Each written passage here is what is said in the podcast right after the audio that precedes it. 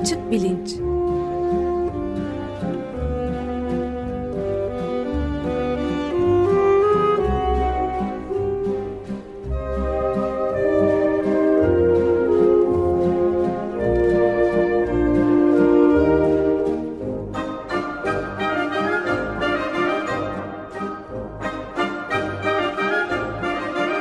Güven Güzeldere ile bilim ve felsefe sohbetleri. Merhabalar Güven Bey, günaydın. Merhaba Ömer Merhaba. Bey. Merhaba, günaydın. Can, merhabalar. Evet, Açık Bilinç'te bıraktığımız yerden devam etmeye çalışalım demiştik. Ve bu dijital dünyadaki çok sayıda problemle özellikle de ifade özgürlüğünü altına alan, kısıtlamalar altına alan gelişmeler üzerinde konuşmaya da başlamıştık. Epey daha Harvard'daki bu sınav meselesinden, gizli gözetlemeden başlayarak isterseniz sürdürelim. Tamam. Geçen hafta 23 Nisan'da neşede olduk. Hepimiz tatildeydik. Evet. Bir hafta atlamış olduk. Fakat bir önceki haftadan dinleyicilerimiz hatırlayacaklardır ya da dinlememiş olanlara kısaca hatırlatayım. Geçen sene bu zamanlar bir kopya vakası olmuş Harvard Üniversitesi'nde. Bu olayın soruşturulması sırasında soruşturmayı gizli tutmak istiyor okul yönetimi, en azından soruşturma sürerken. Fakat bir şekilde bunun haberi bir öğrenciye sızıyor. Oradan da üniversitenin gazetesinde çıkıyor. Bunun sızıntının nereden olduğunu tespit etmek için üniversitenin en kıdemli, en tepedeki dekanı 12 tane şeylerde, okulun yurtlarında görev alan idari dekanların elektronik posta hesaplarını gizlice aratıyor okulun bilgi işlem merkezi ne giderek. Bundan üniversitenin rektörüne haber vermiyor. Başka bir takım şeylerle bu kararı alıyorlar. Pek ona da aslında aklım yatmıyor doğrusunu isterseniz. Onun doğru olduğundan da biraz kuşkularım var ama neyse öyle deniyor. Sonra üstünü kapatıyorlar derken bir şekilde 2-3 hafta önce bu ortaya çıktı, sızdı. Bu da gazetede yer aldı. Arkasından New York Times'da falan bütün uluslararası gazetelerde bu acayiplik haber olarak belirdi. Şimdi burada sorulabilecek soru şu: elektronik posta sonuçta dijital bir vasıta, bizim iletişim için kullandığımız dijital bir vasıta. Öte taraftan elektronik postanın altyapısını şirketler ya da kurumlar ya da üniversiteler sağlıyor. Yani bu mesela Harvard'daki hocalar üniversitenin elektronik posta sistemini kullanıyorlar. O elektronik posta sisteminin altyapısı da yani donanımı da işte üniversitenin içinde bir yerlerde, onun bakımını sürdürülmesini üniversite üstlenmiş durumda. Dolayısıyla aslında bunun vasıtası üniversitenin malı. Öte taraftan bu vasıtayı kullanarak bir takım özel hayatımızı da içeren, içinde bilgiler olan iletişimlerde bulunuyoruz. Üniversitenin elektronik posta sisteminin donanımı kendilerine ait olduğu için elektronik postaların içeriğine istedikleri zaman istedikleri şekilde bakma hakları var mı? Soru bu. Ben bu soruyu bir parça aslında konuşalım istiyorum. Çünkü şöyle [S2] Evet. [S1] Bir acayiplik var gibi gözüküyor. Hukuken kime sorduysam evet var. Tabii şirketler çalışanların elektronik postalarına istedikleri zaman bakabilirler. Hatta düzenli bir şekilde de bakıyorlar cevabını alıyorum. Amerika'da da böyle, Türkiye'de de böyle. Peki üniversitelerin belki yani bir özel statüleri, özellikleri filan sonuçta kar amacı güden şirket değil üniversiteler. Yok mu diye sorduğum zaman şöyle iki farklı cevap alıyorum. Amerika'da bunu sorduğum zaman mesela bana çok daha eski yıllardan beri Harvard'da hoca olan bir arkadaşım dedi ki ya aslında biz hiç böyle bir şeyden şüphelenmezdik. Yani üniversite bizim elektronik postalarımıza bakar mı filan diye. Fakat bir önceki rektör Larry Summers atandığı zaman adam o kadar acayip işler yapmaya başladı ki biz bundan korktuk doğrusu. Yani bu açıp bizim elektronik postaları da gizlice okumaya kalkacak tinette bir adama benziyor diye bir şey oldu. Öyle anlatıldı bana hikaye. Dolayısıyla temel bilimler hocaları bir araya gelip böyle bir üniversite yönetimine bir şeyde bulunuyorlar. İstekte, talepte ve elektronik postaların üniversite tarafından okunamayacağı, bunların yalnızca özel hayata giren iletişim parçaları ve bilgileri olduğu bir şekilde belgeleniyor. Fakat bu belgede okul bir şeyde bulunuyor. Küçük bir hocaların istemediği türden bir farklılık öneriyor. Orada da diyor ki peki tamam hocalar için biz böyle sizin elektronik postalarınıza bakamayacağız diye bir taahhütte bulunacağız. Fakat üniversitenin diğer çalışanlarının elektronik postalarına bakabiliriz. Yani akademik kadroda olmayan çalışanlarımızsanız, idari kadroda mesela çalışan insanlarsınız, işte bir bölümün sekreterisiniz, şusunuz. Amerika'da bütün başka şirketlerin böyle bir şeyi var. Elektronik postalara bakma imkanı ve hakkı bizim de dolayısıyla olmalı diye onu bir şekilde o anlaşmanın içine yerleştiriyorlar. Bu son olayda da aslında oradan okul yola çıkarak kendini savunmaya çalışıyor. Diyor ki bu idari dekanlar aslında evet ders falan da veriyorlar ama akademik sayılmazlar. Aslında idari personel sayılırlar. Dolayısıyla biz yanlış bir şey yapmadık. İşte bu taahhütnamede olan şeyi yalnızca izledik. Öngörüyü izledik falan gibi bir şey söylüyorlar. Ben bu soruyu Türkiye'deki meslektaşlarıma sorduğum zaman mesela 3-5 hafta önce İstanbul'dayken konuşuyorduk. Bu konu geçti. Çok yeni çıkmıştı daha Harvard'da ortaya. Meslektaşlarımdan birisi dedi ki Türkiye'deki üniversitelerinden birinde çalışıyor. Vallahi biz yani dekanların ya da neyse üniversite yönetiminin düzenli olarak aslında e-maillerimize, elektronik postalarımıza baktıklarını ya da bakabileceklerini düşünüyoruz.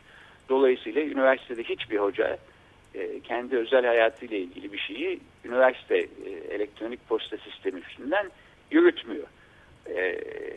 Şöyle de bir pratik olarak da aslında çözüm de meğerse varmış. Sonra da onu ekledi. Dedi ki zaten üniversitenin elektronik posta sistemi ya çok yavaş ya 2'de 1 çalışma hali geliyor, yere çakılıyor. Zaten kimse uğraşmak istemiyor üniversitenin elektronik posta sistemiyle. Sonuçta hepimiz Google'la gidip birer Gmail hesabı almış vaziyetteyiz. Oradan götürüyoruz. Dolayısıyla üniversite bizim elektronik postalarımıza bakar mı bakmaz mı bu konuda da çok fazla dert etmiyoruz. Evet. Böyle bir Alaturka çözüme ulaşmış. Aslında. Bu noktada bir soru sorayım ben de. Yani üniversite kelimesinin kökeni nereden geliyor diye insan bir daha düşünüyor yani. Yani bir üniversite kavramının bütün içerdiği tüm anlamlara ters olduğunu düşünüyorum ben şahsen böylesine. Gerek idari personelin, gerek öğrencilerin, gerekse de öğretim üyelerinin, akademik personelin bu şekilde yazışmalarına bir gözetleme, dinleme getirilebilmesi olayını. Yani bunun nasıl geçiriyorlar Amerika Birleşik Devletleri? Yani şirketler için dahi bunun ne kadar olduğunu tamamen tartışmalı olması lazım Amerikan Anayasası içinde ama hele üniversite kavramıyla bağdaşmasının ben şahsen imkansız olduğu görüşündeyim. Gerek Amerika'da gerekse de elbette Türkiye'de de. Ama yani bu konuda ben de ufak bir ekleme yapacağım. Üniversitede yapılmadığı takdirde ne tarafta yapılsın? Yani ticari olarak kullanımına baktığınız zaman zaten sizin internette arattığınız, mailler içerisinde kullandığınız bütün parametreler Google tarafından tutulup daha sonra reklam olarak size geri dönüyor. Başka türlü herhangi bir amaçları yok. Yani tek özgür bir ortam kalıyor. Daha sakıncalı olabilecek fikirlerin ortaya çıkabilecekleri yerler kalıyor. Bunlar da üniversiteler gibi eğitim kurumları oluyor. Ben gerekçesiyle hiç ilgili değilim. Yani ifade özgürlüğü en temel, yani demokrasilerin yaşaması için gerekli olan en temel şey, özel hayatın gizliliği ve ifade özgürlüğünü zedeleyen bir müdahale olduğunu, dışarıdan bir müdahale olduğunu. Üstelik de yani üniversitelerin sistemleri, bu elektronik sistemleri de kamusal herhalde, kamu maliyetiyle vergi verenlerin cebinden yapılan bir şeyle, masrafla harcanıyor. Bu nasıl olur? Evet. Şunu demeye çalışmıştım. Zaten gündelik hayatınızda bunlarla çepeçevre sarılmış durumdasınız. Doğru. Ama bu onu geçerli kılmıyor işte. Bütün mesele orada. Benim kanaatim bu yani. Evet, dijital hayatta, dijital dünyada böyle bir sarılmışlık sahiden var. Yani bu ciddi bir endişe, çünkü dijital dünyada bıraktığımız izleri izlemek, gözlemek, hatta istatistikler içine koyup hesaplar yapmak, bizim hakkımızda bir sürü bilgi edinmek çok çok daha kolay. Yani işte mesela kolaylık olsun diye kredi kartı kullanıyoruz. Kredi kartını her kullandığımız zaman aslında bu elektronik olarak bir yere kaydediliyor. Kaydedilmese bunun hesabını birisi izlemeye kalksa mesela çok fazla zaman ve çok fazla efor gerektirebilir ve belki uğraşması çok zor bir hale gelir. Fakat dijital dünyada bunu yapmak da çok kolay. Dolayısıyla yani işte mesela bir ay boyunca kaç şişe rakı aldınız ya da kaç şişe ayran içtiniz filan. Evet. Bunun hesabını tutabilir istese birisi, merak etse. Nitekim bu aslında Amerika'da son zamanlarda çok gündeme gelmiş bir konu. Big data diyorlar. Yani büyük birader gibi büyük data ya da büyük veri. Bir takım şirketler sahiden de bu bilgileri parayla satın alıp buna göre reklam yapıyorlar. Yani kredi kartıyla ne satın aldığınızı takip ettikten sonra ona göre sizin hoşunuza gidebileceğini düşündükleri mallarla ilgili mesela işte indirim kuponları gönderiyorlar filan. Bu da tabii aslında korkunç bir şey. Geçenlerde yani bunun patlak vermesi şu şekilde oldu. Bir 14 yaşında bir kızı olan bir adamın evine sürekli doğum kontrol cihazlarıyla ilgili, araçlarıyla ilgili bir takım reklamlar ve kuponlar gelmeye başlıyor. Kızın adına gönderiliyor üstelik bunlar. Adam gidip şikayet ediyor. Siz niye böyle şeyler gönderiyorsunuz? Benim kızımın daha erkek arkadaşı bile yok filan, böyle biz alınıyoruz, güceniyoruz bundan, göndermeyin filan diye. Neyse sonuçta şeyler gelmeye devam ediyorlar, bu reklam malzemeleri. Adamın kafası atıyor, ben sizi mahkemeye vereceğim filan diyor ve hukuki bir şeyin sonucunda anlaşılıyor ki aslında kızın bir erkek arkadaşı varmış ve bir takım doğum kontrol malzemeleri de satın almış bir dükkandan. Oradan bu bilgi ulaşmış bir şekilde bu büyük biradere. Büyük birader de bunların böyle şeyler alma potansiyelleri var filan diyerek oradan o sebepten gönderiyormuş. Hemen söylemiş babasına. Adam da kızını namus cinayeti olarak öldürmüş diye de bir sonucu olabilirdi başka bir ülkede olsaydı tabii. Ama ben başka da bir şey söylemek istiyordum bu noktada. Yani bütün bu karanlık, yani kuşatılmışlık duyguları içinde çalkalanıp dururken bir tane de olumlu haber geldi. WikiLeaks'in hesaplarına tümüyle işte bu sözünü ettiğimiz çok arama şirketleri, Google ve benzeri, bir de şey şirketleri, işte Visa, bildiğimiz bütün büyük kredi kartı şirketleri Pentagon'un ve işte FBI'nin her neyse isteği üzerine bütün bağış kaynaklarını kesmişlerdi. Fakat geçenlerde bir dava İzlanda'da mahkum etti Yüksek Mahkeme, İzlanda Yüksek Mahkemesi, böyle bir şeye hakkı olmadığını hiçbir şirketin, İzlanda hukukuna göre bunun tamamen hukukun ihlali olduğunu ve günde bilmem yani yılda milyonlarca dolarlık zarar tazminat ödemesi gerektiğine hükmetmişti.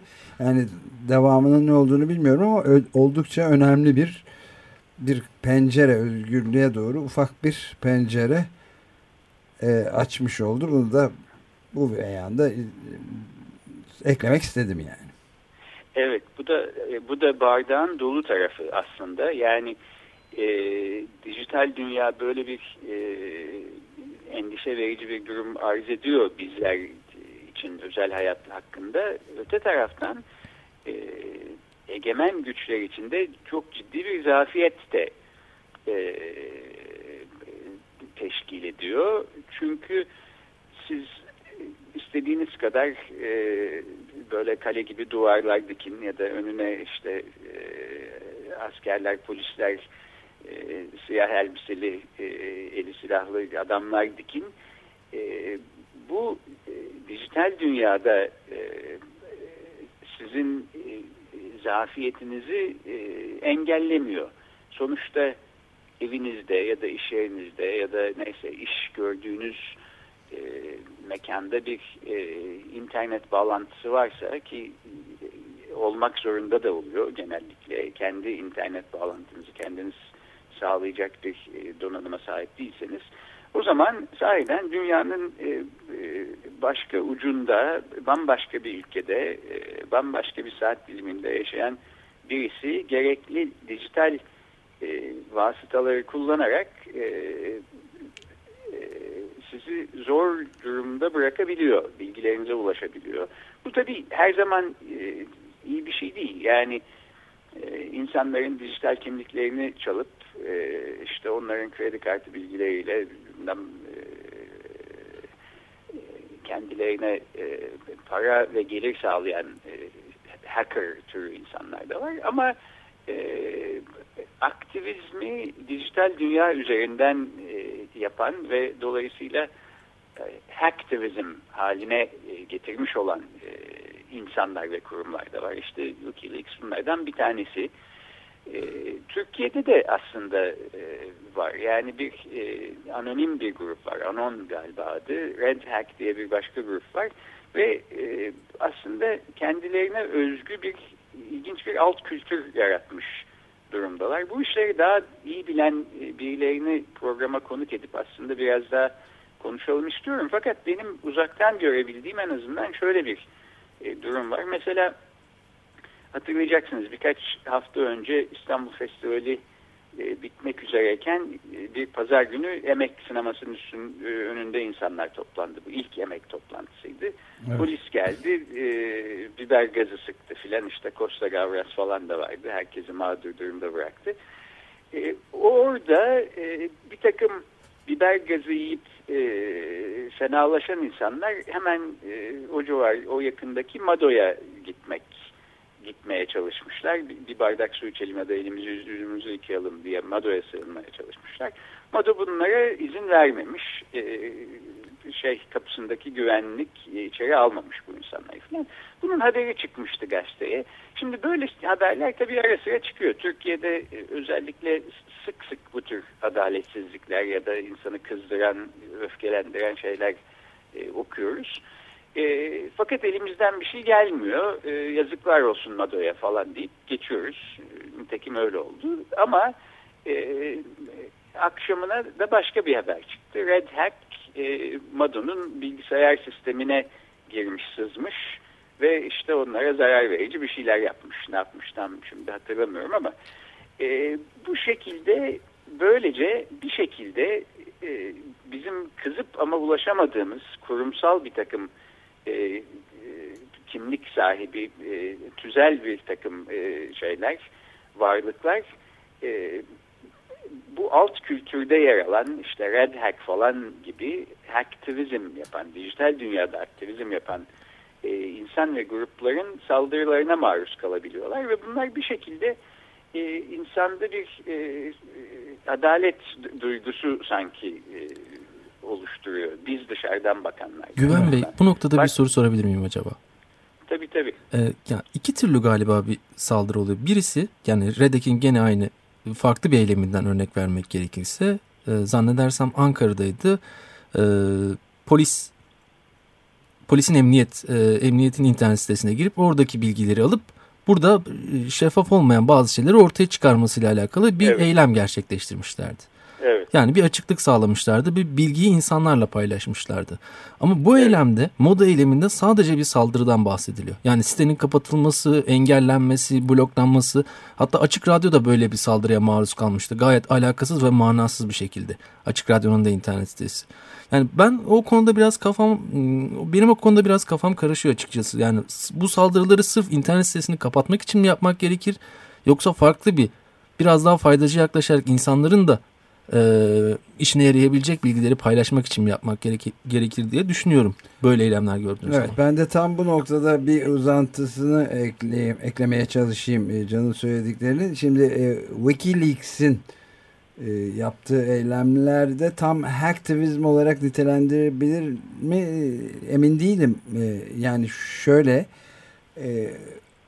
çok ciddi olarak bütün toplumları saran bu egemen kesimlerin, hangi kesimlerse kudret ve servet sahipleri, onların yönetimindeki bir karanlık dünyanın sırlarını açığa çıkaran ama gazetecilik, büyük ölçüde elektronik gazetecilik yapmaktalar. Yani Irak Savaşı ile ilgili mesela yürütülen korkunç karanlık şeyler aralarında olmak üzere gizli kapaklı ne kadar faaliyet varsa onların hedefini kovalıyor. Hatta son olarak da işte ta Kissinger döneminden beri tarihin gördüğü en büyük belki de soykırımlardan biri olarak nitelendirilmesi gereken Vietnam, Kamboçya, Laos bombardımanlarına ilişkin bütün belgeleri açığa çıkaran devasa bir şeyi, aslında açık, gizli olmayan bir şeyi tasnif ederek bütün kamuoyunun dikkatine sundu WikiLeaks. Bunlar ben biraz farklı nitelikte olduğu düşüncesindeyim. WikiLeaks'in mesela. Evet, aslında haklısınız. Ben de bunların hepsi, bütün bu aktivizm faaliyetlerinin hepsi bir sepette incelenmeli gibi bir şey söylemek istemedim. Fakat yok, öyle. Öyle gibi gelmiş olabilir. Dolayısıyla sizin de Ömer Bey, Can'ın da söyledikleri çok yerinde. Şunu gösteriyor belki, fakat bütün bunlar dijital dünyada henüz daha haritası çıkartılamamış ve anlamadığımız bir alanda, yerde gidiyor gibiyiz. Burası yeni bir dünya. Neyin ne olduğu, kimin kim olduğunu da aslında pek bilmiyoruz, anlayamıyoruz. Burada taşların yerine oturması zaman alacak bir şey. Yani tek bir, mesela Red Hack gibi bir grupla WikiLeaks arasında ciddi farklar var. Öte taraftan Red Hack'in kendi yaptığı eylemlere bakarsak onlar içinde de farklar var. Evet, yani evet, Can'ın dediği gibi, aynen öyle, bilgiyi paylaşmak başka, zarar vermek üzere bir internet sitesine, bilgisayar sistemini felce uğratmaya çalışmak sahiden başka. Ben yalnız şunu söylemeye çalışıyordum. Eski zamanlarda Köroğlu, biliyorsunuz, Bolu Bey'ine kızıp baş kaldırıp dağa çıkıyor. Bolu Bey'ine kızan ama elinden bir şey gelmeyen insanların gözünde işte böyle bir adaleti sağlayan, orada uzaklarda mitik bir şey haline geliyor, karakter haline. Ben biraz bu Red Hack falan gibi gruplarda o tür bir durum görüyorum. Yani dijital dünyanın böyle A'ya B'ye başkaldırıp dağa çıkan ya da neyse yer altına inen şeyleri, unsurları gibi gözüküyor. Eğer sosyal medyada da aslında takip ederseniz takipçilerinin mesela Red Hack grubuyla olan ilişkisine böyle bir mitolojik bir karakter kazanma falan gözüküyor. Bu da benim çözümleyebildiğim kadarıyla aslında adaletsizlik karşısında güçsüz kalmış insanın doğal olarak gösterdiği filan bir tepki ve bu Red Hack türü alt kültür de buradan besleniyor. Evet. Bu şekilde bu gelişiyor filan. Öyle görüyorum. Belki işte tekrar ben de maalesef bir türlü bu yoğunluk içinde tamamını okuyup içselleştiremedim bu şifre punk tartışmalarını. Belki onda da karşı örgütlenme olarak bu büyük dijital tasallut diyelim ya da güçlü saldırı karşısında, karartma operasyonu karşısında neler sıradan insanların da, ortalama vatandaşların da, yurttaşların da neler yapabileceklerini öngören bu dijital dünya içinde epey formülün tartışıldığı ilginç bir kitap. Belki ona da tekrar dönme fırsatımız olur ileriki programlarda. Evet, aslında o kitabı da ben sizden duymuş oldum. Edindim bir kopya. O kitap üstüne de konuşalım. Hukuk işlerinden anlayan birisini bulup konuk edebilirsek programda, evet, önümüzdeki belki program ya da bir sonrakinde bu şey sorusunu da tekrardan sormak kendisine isteriz doğrusu. Yani elektronik postanın niye bu kadar şirket malı gibi gözüktüğü ya da bunun doğal karşılandığı. Çünkü sonuç olarak şirketteki adreslerine insanlara mesela mektup geldiği zaman şirket bu zarfları açıp mektupları okuyup sonra tekrar kapatıp zarfları posta kutularına bırakmak falan gibi bir şeyde bulunmuyor ya da bulunuyorsa bunun suç teşkil ettiğini bilerek yapıyordur. Çok bir farkı yok diye düşünüyorum, evet, ben elektronik postayı gizlice açıp okumakla normal mektubu açıp okumanın. Fakat hukuki olarak büyük bir fark var gibi gözüküyor. Belki bunu biraz daha anlamaya çalışmakta faydalı olabilir.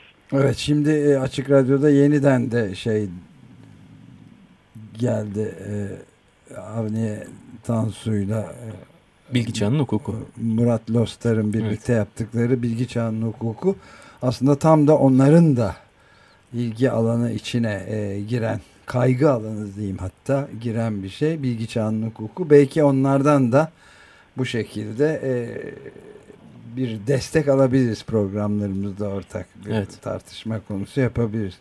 Evet, yavaş yavaş sonuna da doğru gelmekteyiz programı maalesef. Hep böyle oluyor.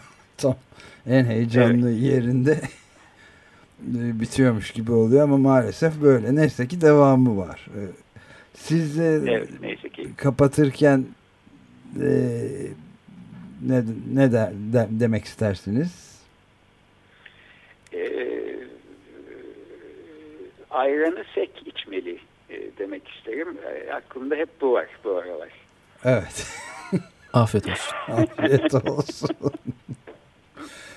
Çok teşekkürler. Peki, gelecek program görüşmek üzere. Hoşçakalın.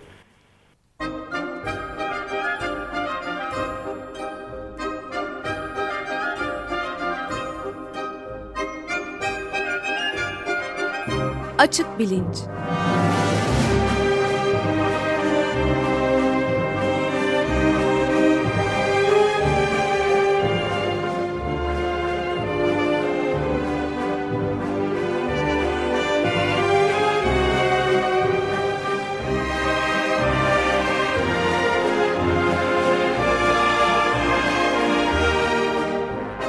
Güven Güzeldere ile bilim ve felsefe sohbetleri.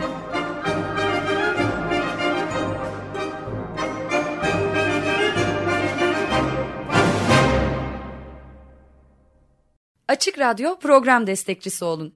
Bir veya daha fazla programa destek olmak için 212 alan koduyla 343 41 41